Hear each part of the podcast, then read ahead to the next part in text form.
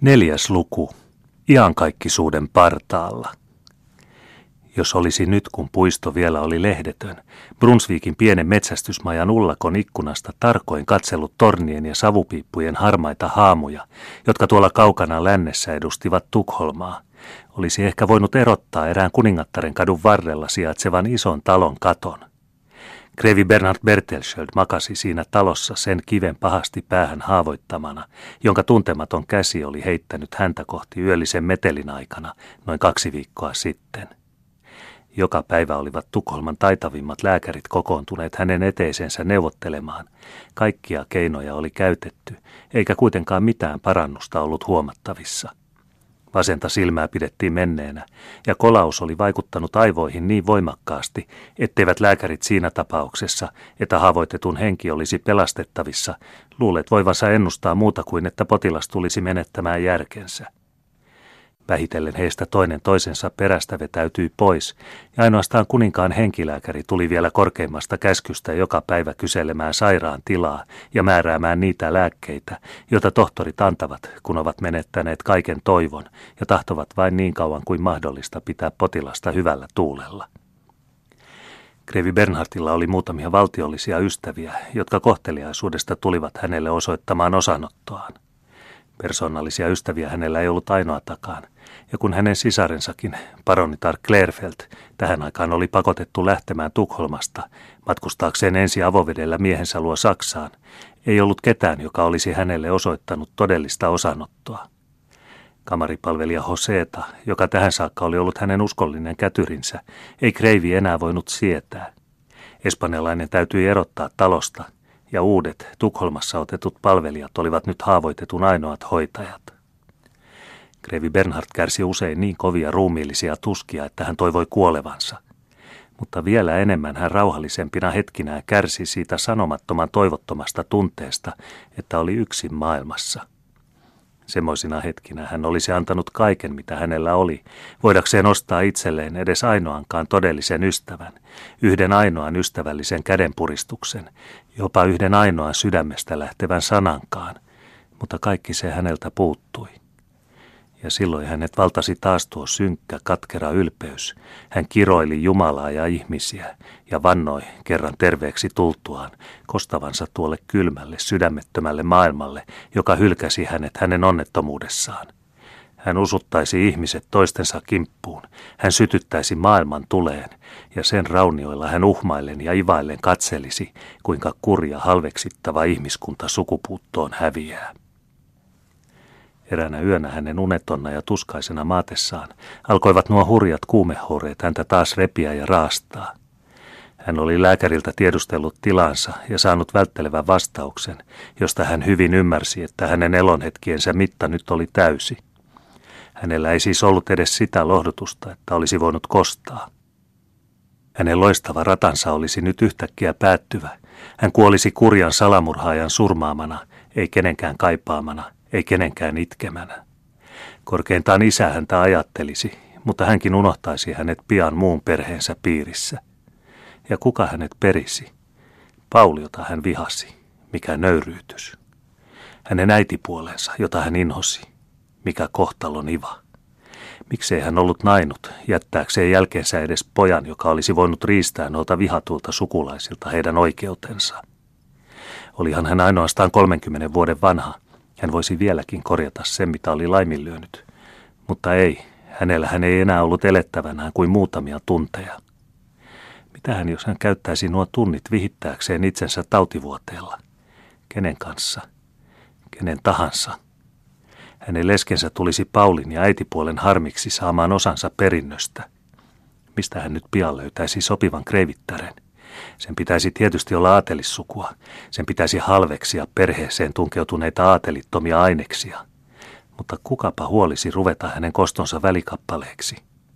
Hän ajatteli sinne tänne, keksimättä kuitenkaan ketään sopivaa. Hänen näitä miettiessään painoi väsymyksen unenhorro aamupuolella hänen silmäluomensa umpeen. Hän ei nukkunut eikä valvonut. Hän tunsi vielä selvästi joka esineen huoneessa.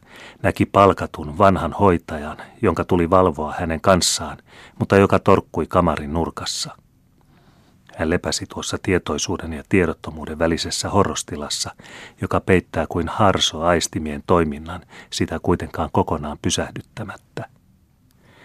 Silloin hän vastapäisen seinän viheriällä paperilla huomasi heikon, vaaleansinisen valon, joka näytti olevan heikosti tuikkivan lampun heijastus. Mutta jos se oli vain heijastusta, niin miksi se lisääntyi? Miksi se vähitellen selveni? Ja miksi se yhä selvemmin muodostui ihmishahmoksi? Grevi Bernard ei voinut kääntää siitä silmiään. Hän ei ollut kyllin tajussaan miettiäkseen mitään sen johdosta, mitä näki. Ei se häntä kummastuttanut, ja kuitenkin hän oli ollut siksi kauan uuden ranskalaisen filosofian vaikutuksen alaisena, ettei uskonut aaveita eikä mitään muutakaan. Hän katseli välinpitämättömästi tuota outoa ilmiötä, saattamatta kuitenkaan kääntää siitä silmiään. Hetken kuluttua oli valo ikään kuin sulautunut kalpean, lempeän ja surullisen naisen kuvaksi, joka oli puettuna jo kauan sitten menneen aikakauden pukuun. Hän leijaili pois seinältä ja läheni kuulumatonna sairaan vuodetta. Nainen kumartui vuoteen yli ja näytti suutelevan sairaan sidottua päätä. Sairas ei sitä kuitenkaan odoksunut eikä vetäytynyt takaisin. Hän tunsi ikään kuin suloisen kukkaistuoksun koskettelevan polttavia ohimoitaan ja huokuvan niiden yli virvoittavaa viileyttään. Silloin hän oli kuulevinaan ikään kuin sanoja, mutta ne eivät olleet ääniä, jotka sattuivat hänen korvaansa. Ne olivat enemminkin ajatuksia, jotka kuulumatta yhtyivät hänen omiin ajatuksiinsa ja samalla olivat ikään kuin ihmisuulten ilmilausumia sanoja. Bernard Bertelsöld, sanoi kalpea surullinen ja lempeä haamu. Minä olen sukusi kantaäiti. Miksi olet niin syvästi mieleni murehduttanut? Krevi Bernard ei vastannut. Mitäpä hän olisikaan vastannut. Tiedä, jatkoi haamu. Kirous ja siunaus ovat alusta alkaen taistelleet sukusi kohtalosta. Kaksi esivanhemmistasi on erinnyt kirottuna, kaksi siunattuna täältä maan päältä. Kolmas, jota kirous painaa, olet sinä – ja tänään puolen päivän aikana on sinun hetkesi tullut. Mutta minä olen syleillyt vapahtajamme polvia ja rukoillut hänen nimessään, että sinulle suotaisiin vielä vuosi parannuksen aikaa. Käänny, käänny, käänny syntiseltä tieltäsi. Katso, se käsi, joka on sinut parantava, on sinua lähellä. Sinulle on suotu vielä vuosi, jonka kuluessa voit taivaassa ja maassa hakea sovintoa. Mutta jos vuosi on kulunut, etkä ole sieluasi kääntänyt pimeydestä valkeuteen, niin saakoon pimeys saaliinsa ja kolmas kirous on toteutuva suvussamme. Näin puhuessaan haamu tuli yhä kapeammaksi ja läpikultavammaksi. Vartalon ääriviivat näyttivät haihtuvan ilmaksi, ja kohta näkyi vastapäisellä seinällä vain entinen, heikko, vaaleasininen valo, kunnes sekin vihdoin hälveni pois ja ainoastaan riutuva lamppu valaisi himmeästi hämärää huonetta. Kreivi Bernard tunsi, kuinka kaksi vastakkaista virtaa tulvaili esiin hänen sielunsa salaisista lähteistä. Kun vanha ivallinen hymy toisaalta tahtoi hiipiä hänen huulilleen, hiipi taas toisaalta jotakin aivan toisenlaista hänen silmäluomiensa alta, jotakin, jota ei ollut siellä näkynyt sitten hänen lapsuutensa päivien. Se oli melkein kuin kyynel – jos hän olisi ollut tajussaan, olisi hän sanonut itselleen, tämä johtuu taudin tuomasta heikkoudesta. Nyt ei hänellä ollut voimaa siitä suuttua. Hänen uupuneet silmänsä sulkeutuivat ja hän vaipui oikeaan uneen, jota kesti useita tunteja. Hänen herätessään oli jo täysi päivä ja lääkäri seisoi hänen vuotensa vieressä.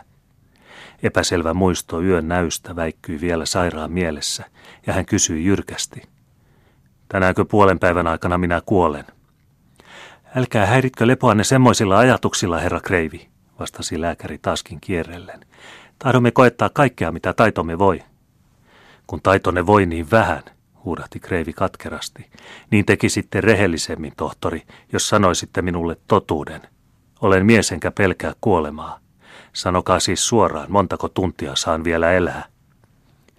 Jos herra Kreivi välttämättömästi tahtoo sen tietää, vastasi tohtori, niin täytyy minun tunnustaa, että tulehdus lisääntyy. Tunnin kuluttua te alatte houria, ettekä siitä enää virkoa.